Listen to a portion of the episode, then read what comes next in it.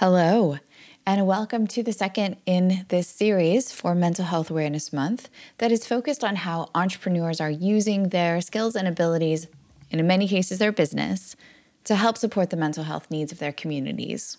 In today's conversation, I talk with my very good friend, Andrew Herr. He is the founder and CEO of Fount, a company that is designing a suite of health and performance solutions to give the mind and body what they truly need to feel and perform their best. Fount helps people address goals and concerns related to cognitive functioning, the way that we think, emotional well being, physical bodies, sleep, and the body's resilience to handle environmental challenges at any stage of life. Andrew has graduate degrees in health physics, microbiology, and immunology, and security studies from Georgetown University. He led human performance and biotech strategy for the Pentagon and has worked extensively with special operations personnel and professional sports teams.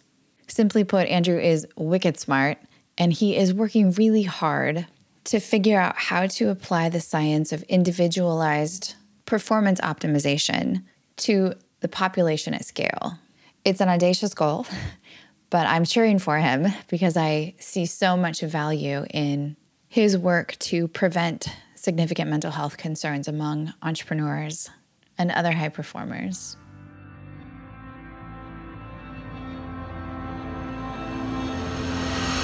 Welcome to the Zen Founder Podcast. This is a place where we have conversations about mental health and entrepreneurship. We have a pretty broad conceptualization of what mental health means sometimes depression, anxiety, sometimes relationships or physical health. The goal here is to bring some calm into the crazy roller coaster of ups and downs that is life for many entrepreneurs. I'm your host, I'm Dr. Sherry Walling. I'm a clinical psychologist and an entrepreneur, married to an entrepreneur, live in the world of entrepreneurs, and I'm so pleased that you have joined us for this conversation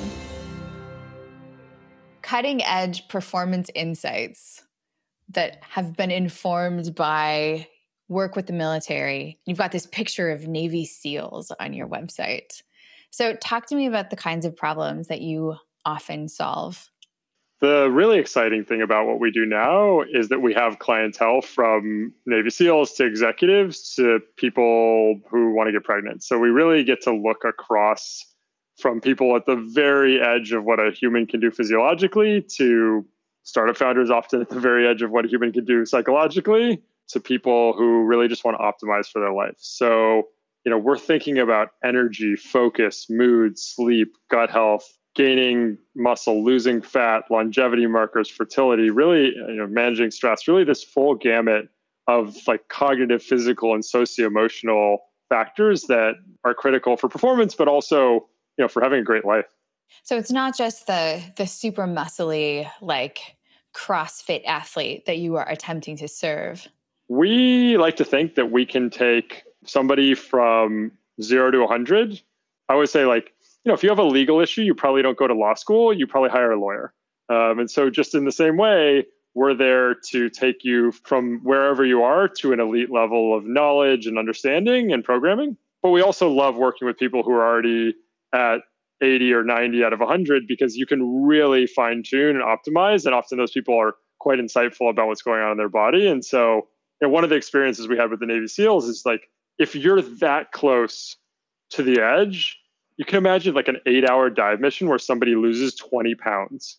I mean, thinking about what that means physiologically is, is sort of crazy. Most people would sort of pass out in that level. You know if something works. So if we're accelerating your recovery, if we're increasing endurance, if we're helping your brain process information under stress, they really know. And so we've taken a lot of those insights that we got from these people with incredible sort of ability to notice the little things. And then we deploy them for all of our customers, although no one size fits all, right? And so something that worked with one Navy SEAL doesn't work for another, and something that works for one Navy SEAL doesn't necessarily work for a business executive. But although what's funny is the sort of personality and physiology that we think of in the sort of special operations community is mirrored a lot in the startup founder community. I was going to ask you about that because you obviously have this the lens from which you historically have come, which is in research and performance optimization with the military. But now it sounds like you work with a lot of entrepreneurs and executives and folks in business leadership positions. And I would imagine, well, and I know from my own work and experience that there are some overlapping personality traits. Are there overlapping physiological traits as well? Absolutely. So, you know, often people think about the physicality you need to make it into special operations, and, and there's certainly a big component there.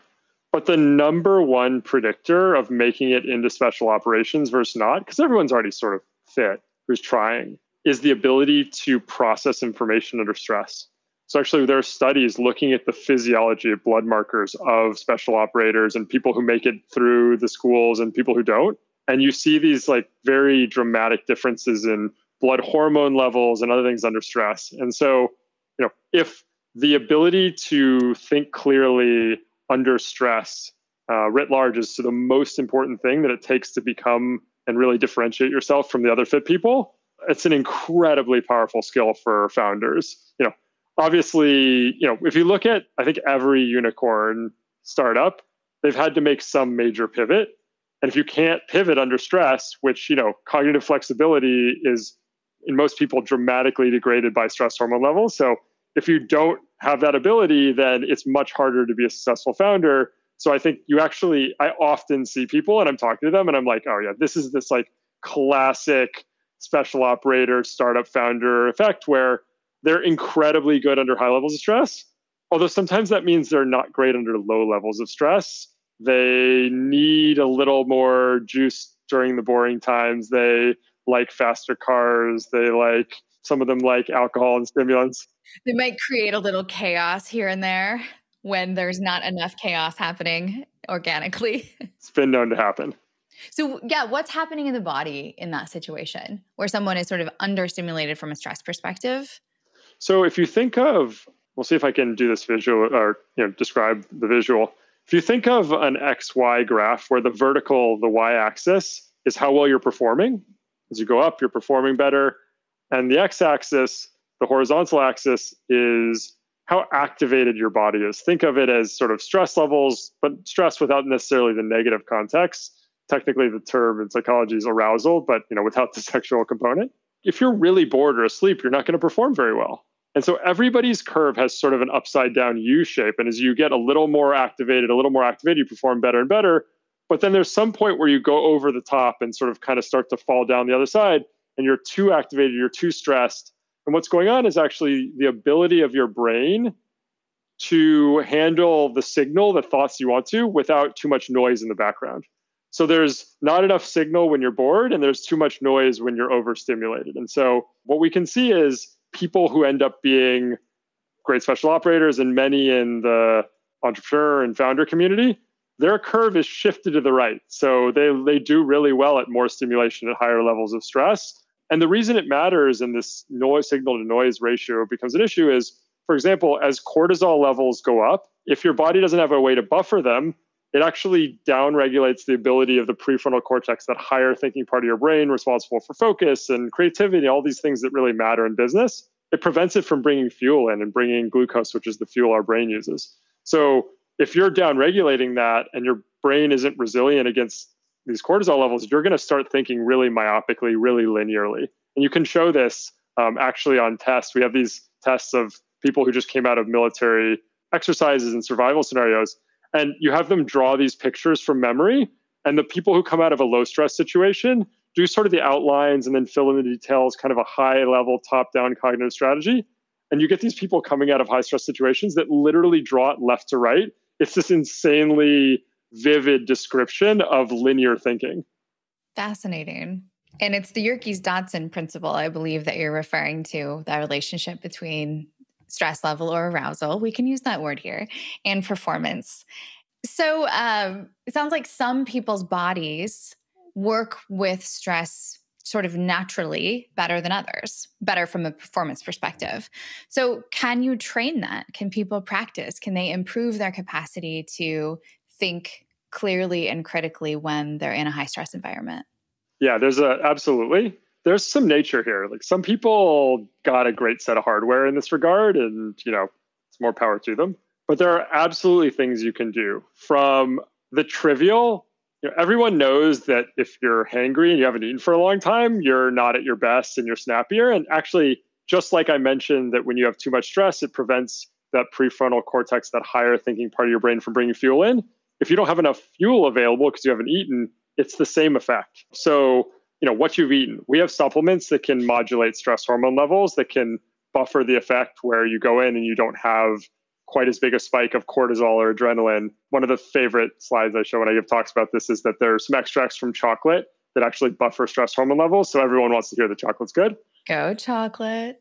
Meditation can dramatically improve both baseline stress hormone levels and your response and how quickly you come back down to baseline.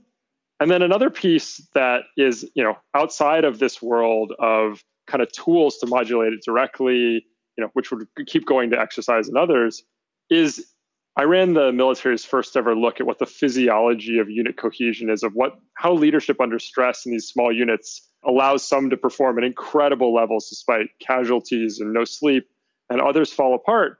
And it's a it's a sort of a long description that boils down to the fact that when you trust the people you're with, you do not have the same stress hormone response to the same event. So not only what you can do to yourself, but if you build a team, a community, relationships around you defined by trust. And then the other component of it is mission focus. Are you aligned? Do you want the same things? You can dramatically improve your ability to handle even remarkably high levels of stress. And I will echo that from the inverse, which is that people who are most likely to get PTSD following a combat deployment had an experience in which they lost trust in their leader and they felt like the people who were in charge didn't know what they were doing and weren't trustworthy and so they were asked to do these difficult things under a high stress environment in a situation when there wasn't a high level of trust. And it tends to sort of break down the code of where people feel comfortable performing under extreme situations or extreme circumstances 100% i think that's also frankly one of the reasons that working with an amazing therapist is high value because at the end of the day, you have a trust relationship there as well. It's another, you know, obviously there's all kinds of cognitive processing and things, but that trust relationship alone is incredibly powerful. It's so interesting to think about the work that you do because on, on one level the impression is that it's body work. You're helping people build muscles and focus longer.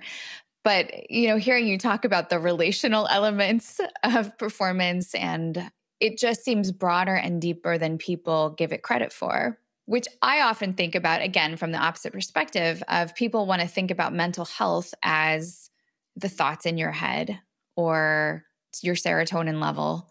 And of course, those things are relevant, but they're completely just pieces of a larger puzzle. Talk to me about how you think about the connection between physical health and mental health. I mean, I think, you know, you, you obviously laid out that it's there's a dramatic connection there. So everything from the fact that like a lot of your serotonin is produced in the gut and influenced by what you're eating to sort of my favorite example is if you induce inflammation. So if you in these studies that I, I don't know why anyone would ever sign up to do this, but they inject some of the cell wall bacteria that sort of freaks your immune system out. You get a rise in inflammation, and within an hour, your anxiety levels spike also, and your levels of confidence drop. So now let's bring that back to somebody not in a study where they're getting weird stuff injected into them, which could be fun too, but that's a separate topic.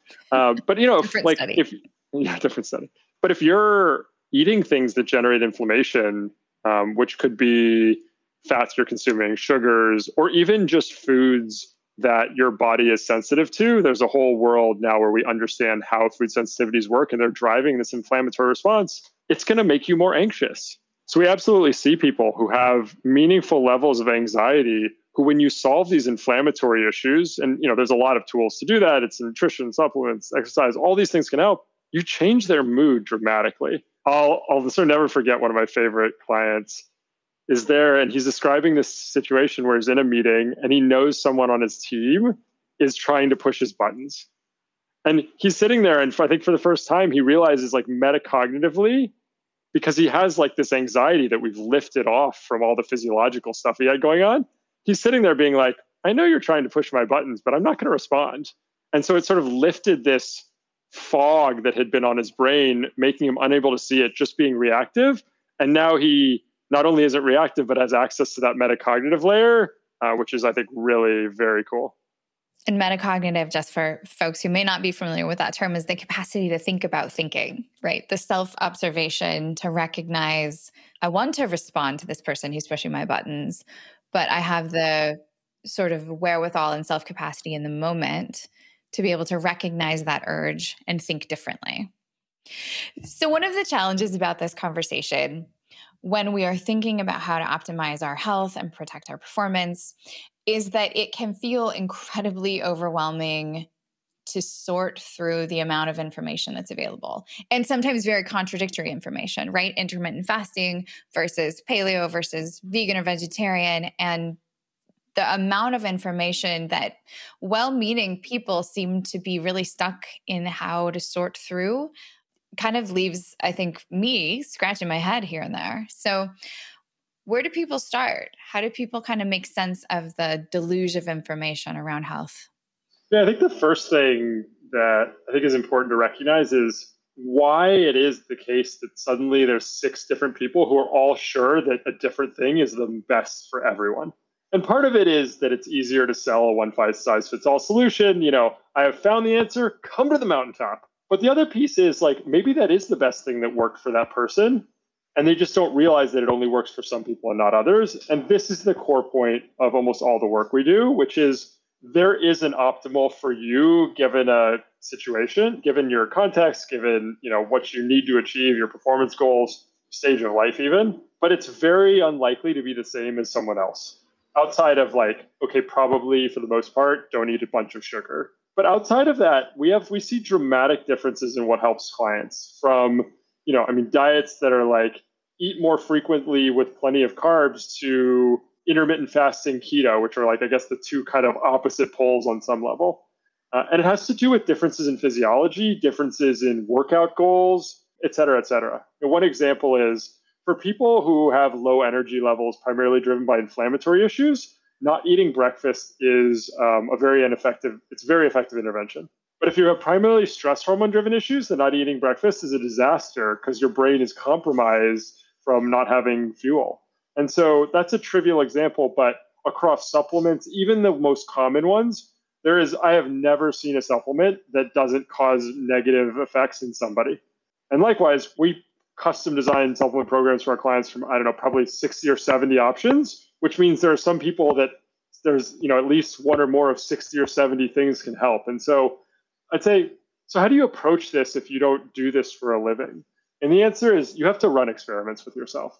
And the best thing you can do is change one thing at a time. So take three or four days or even a week if you can and change one major thing and just see like do you have more energy in the afternoon? And notice what you are looking for and try to ask yourself what you noticed that but weren't looking for. If you look from our coaches, what they ask our clients the most, they're going to ask them like anything else because we're always looking for them having noticed, oh yeah, this other weird thing happened, which to us we know exactly physiologically what it means because this like wearable, you know, your brain that's hardwired into your body and and and your mind, you know, is distinct from your brain, has incredible access to information. And even people who aren't experts, we talk to these, we talk to people who aren't experts all the time. They have incredible insight if they stop and think about it. So this is also a place where wearables are helpful. The problem with wearables is I slept well last night. I didn't sleep well last night. Great. Like, so what? What do I do with that information? Yeah, what do I do with it?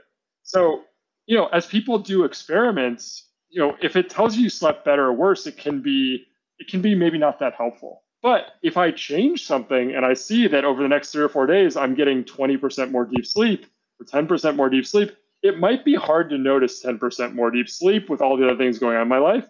But a wearable can be really helpful in noticing changes. If your heart rate's meaningfully different during your workout, if your sleep has improved. And so that's where we think, you know, both paying attention to how you feel for the subjective stuff and then using tools like wearables where you can get more objective data it's all based on running experiments. And so, you know, that's honestly the core of what we do with clients too, is like we help them design the most effective, highest ROI experiments. But even with our knowledge, we're pretty good at you know assessing what's likely to work for you. But even for our coaches, we can't tell you ahead of time. We have to run the experiments. So you you have to do that too. So a lot of the entrepreneurs who are potentially listening to this have really really busy lives and it can feel like attention to sleep, health, like these things are sort of like, I'll do that after the IPO or after I have my exit or after such, such, and such uh, ARR or whatever the next benchmark is that people are working toward. Are there really sort of small, accessible things that people can do to help optimize their health and performance for folk, especially who are thinking, this is all great, but I don't have time to do experiments and like do the work of this? I mean, all of our clients are that busy. Almost all of our clients are all are that busy. So the answer is absolutely. From changing meal timing, you know, if you just cut a meal in half and eat more frequently, it doesn't, you know, you can wolf down food in three minutes. It doesn't have to be complicated, you know. Like our classic go-to for our hyper busy clients is like organic unroasted almond butter, maybe with like some cut up apple. You can eat that in under 60 seconds if required. You know, it takes a little bit of planning, but groceries get delivered to our houses these days, so you don't have to do too much. On the sleep stuff, I'll just throw in a couple like simple experiments just to demonstrate that like for some people taking a shower before bed dramatically improves sleep quality because what happens is when you take a shower, you raise your body temperature and then you get out and your body temperature starts to drop quickly. And a dropping body temperature is a signal to your brain to fall asleep. And so for some people, even just like a five or 10 minute shower before bed, which also can wash off some allergens, which help other people, like can dramatically improve sleep quality. And if temperature is an issue, then there's all kinds of cool technology like these eight sleep or Ooler systems you can put in your bed that can chill your bed and, and you don't have to do anything but set it and forget it and you program it to work. So I think between technology and simple things like taking a shower, eating more frequently, obviously supplements are something we uh, start with with clients because it's pretty easy to just wolf down a, a few pills, you know, especially if they're ready to go. So, like, start with the easy things. Meditation can be dramatically effective, but we don't start almost any of our clients with meditation because it's a like time consuming. It's a habit people have a hard time with. So we're going to wait till we've given you more energy, more focus. You're like feeling a lot better. Then maybe we'll go to meditation. But like people shouldn't feel bad that it's hard to do things. This is all real stuff and real things. And so start with the easy stuff but can be very high ROI. So, right now, you're running Fount as this sort of high touch concierge health performance program where people get very, very individualized care from a coach. It's amazing. It's also expensive. But part of your vision is to be able to offer some of this at scale. So, tell me about the transition from concierge to highly individualized interventions that are widely available. Yeah, when I was looking at what we could do for a Navy SEAL getting ready to deploy and thinking about how to take this to 100,000 Army grunts, you're not going to be able to do this with elite coaches. There aren't enough of them and they're too expensive. so you have to build predictive models and, and software to help people. And as we looked at the world, it just turns out that the data in this field is pretty bad. Like it's observa- non-observational, non-experimental data, which means you don't know what the covariates are it's 20 person clinical trials that don't have statistical power to do much. I ran a 450 person clinical trial, and for some reasons that was too small. And even for the really good clinical trials, you're just testing one thing at a time. And you don't know what the interaction effects are. And we live in a world of synergies and other factors. So we thought about this for like, to do this at scale, you would need to build AI coaches and predictive models off a data set that would like seem kind of crazy to collect thousands of people with dozens of experiments per person and really clean and rich data, blood work and wearables and interview data. And we realized that these concierge coaching programs we run are the only way you could ever collect this data set. So not only do our clients get, you know, if I can say this, like an amazing experience with our coaches, they're contributing to a data set that is going to make this available for millions of people. And I'm really proud that we're doing that. I'm proud of the experience we give now, and I'm really excited to be able to give people who can't afford a concierge level program access to world class health and wellness support. And we don't just think of this in the future as wellness. I mean, it turns out that the majority of disease in primary care medicine is obesity and diabetes. These are lifestyle diseases that are, frankly, you know, it's pretty clear from the research, better solved by diet and exercise and other interventions. But those are hard to do for people because you don't know which one's right for you.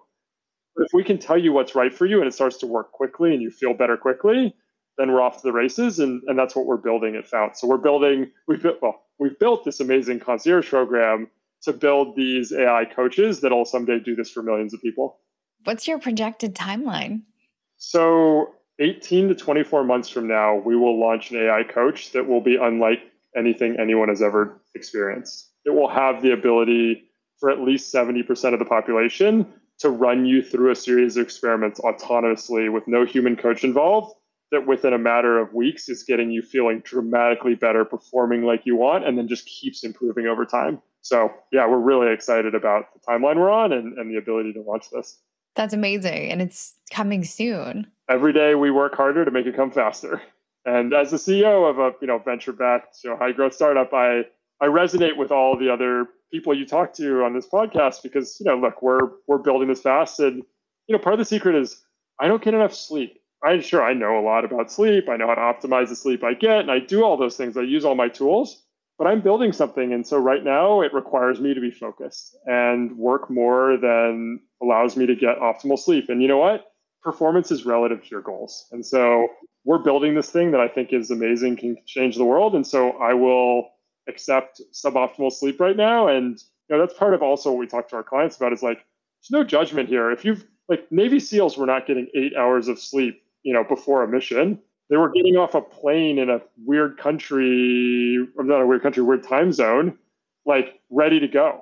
And our coaches are mostly former special operators, so they get it. I get it, and I think it actually allows us to connect with our clients even better because we know what it means to want to perform at your best, even when you know you're not like on you know down pillows all the time.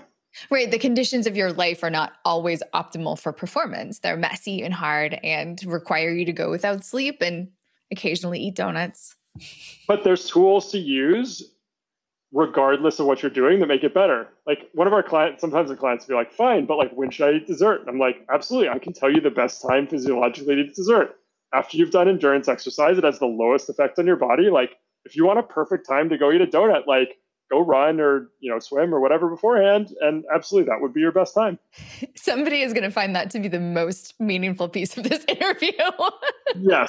And it's going to get translated to this health performance coach said that i could have a donut after i go running so there are actually all these funny things about you know there's a lot of discussion of like high fructose corn syrup and maybe how it's bad for you but the funny thing is like it refills your glycogen your your carbohydrate reserves in your body faster than normal sugar. And so there's all these like kind of funny things of like you're in the middle of a race and you want to do the exact opposite of what you would normally do in day to day. And that's I think what's cool about customizing this stuff is just the ability to like really be open minded and be like, hey, this thing that is normally poison for you is now the most valuable input into your body at this exact moment. Super effective in this specific condition. But like maybe not tomorrow. Yeah, not for breakfast. So, Andrew, do you, do you have any good stories about how these kinds of interventions are really life changing for people? Yeah, I mean, one of my favorite things to cite is we, we ran a study, well, going on five years ago now. We took 450 Army cadets and put them through a double blind, placebo controlled trial. And we did a nutrition training and supplement interventions. And these were kids in a college environment. So they weren't, you know, they weren't in the dining hall. So we could influence what they ate, but we couldn't control what they ate. And what's amazing is, you know, in eight weeks, we get a 55% improvement in mood scores, 25% improvement in sleep, and they drop 30 seconds off their two mile run time and on validated, standardized, like psychographic measures. And so that was not even a fully customized program. That was a program customized to the group and then with some very limited individual coaching.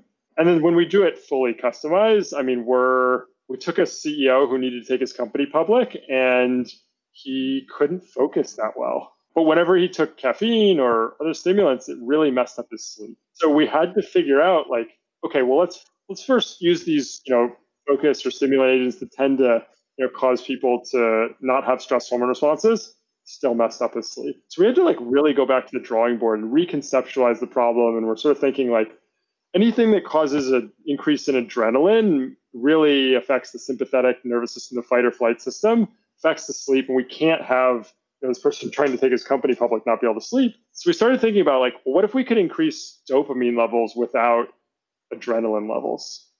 And we put together a supplement protocol around precursors to dopamine in a way that suddenly it was like, this is like 95% of Adderall. Don't change anything. Like, this is what I need. And he could sleep. And so it's really cool to be able to solve unique problems to other people who, you know, some of our clients will be like, I haven't felt this good in 20 years. So, anyways, it's really fun stuff. And I'm really driven by the benefits we give to our clients. But even at scale, you can drive these insane benefits. It's really fun.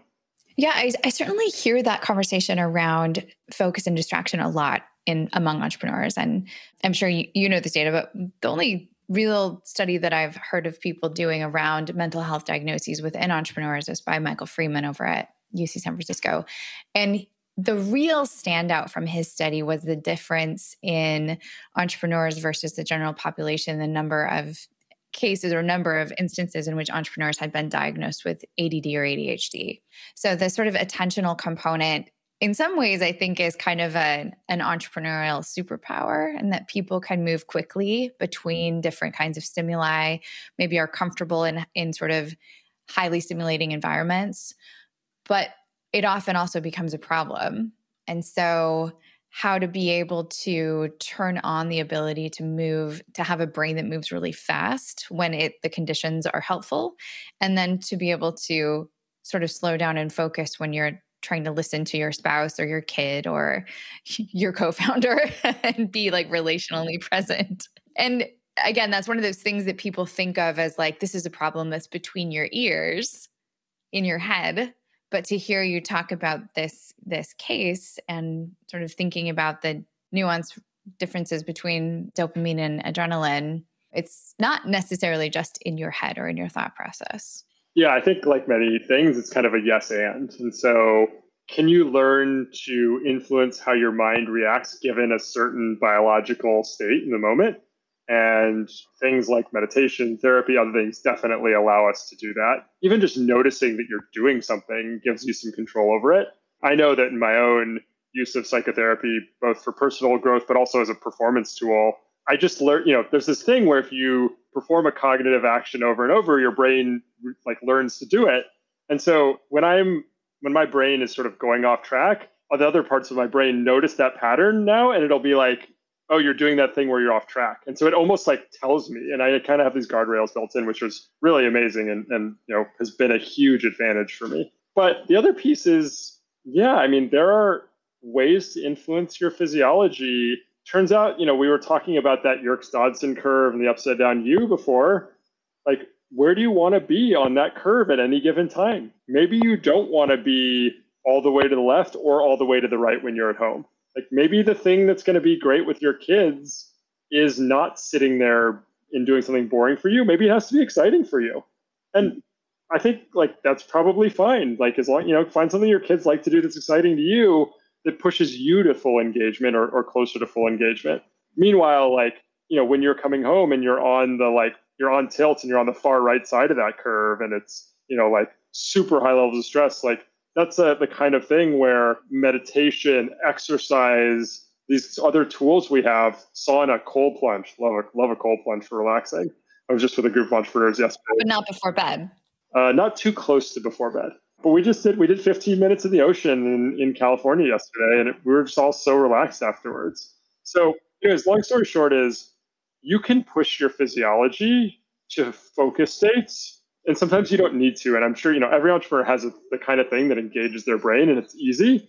But if there are those times that are harder, think about which way you want to push your brain: more activation, less activation. Do you want to use things that are adding focus? And when you're tired and having a hard time engagement, exercise can increase your adrenaline. But when you're overstimulated, it can buffer some of those effects. So even individual tools are different depending on the context. But I think know, the key thing is we can really change our physiology from nutrition to supplements, exercise, meditation, all these things. We have remarkable levels of control. And if you have help from people who know how to do it, or you do these experiments yourself, you could really learn how to move yourself into the optimal zone. One of my favorite examples is like we have a meditation program we put together in house. You can choose for the hour after you meditate to be more focused or more creative. And it turns out that the ones that drive you towards focus don't help creativity, or hurt it, but the ones that drive you towards creativity don't do as much for focus. And so even this idea that you could choose focus or creativity to me is so cool. That it is a, a dynamic interaction between your conscious thinking mind and how you direct your energy and attention. and the external environment you're in. It's sort of like this like crazy three body problem. Amazing. Well, Andrew, for folks who are really curious about what you're doing and want to follow this wild ride that you're on, what's the best way for them to learn more about you or your work?